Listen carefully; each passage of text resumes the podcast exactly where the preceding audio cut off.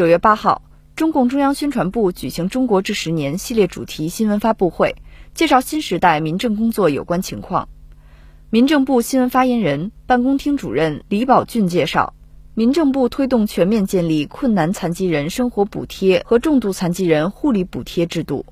推动全面建立困难残疾人生活补贴和重度残疾人护理补贴制度，普遍建立补贴标准动态调整机制，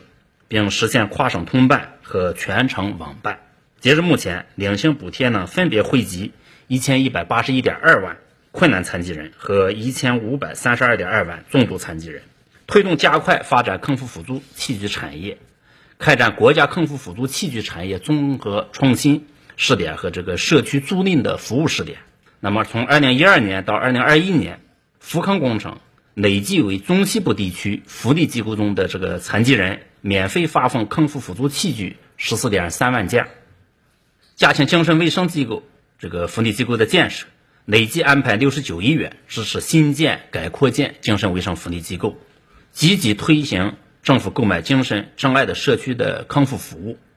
指导有条件的地方做好困难重度残疾人集中或者是社会化的照护工作，增强了残疾人及其家庭的获得感和幸福感。新华社记者北京报道。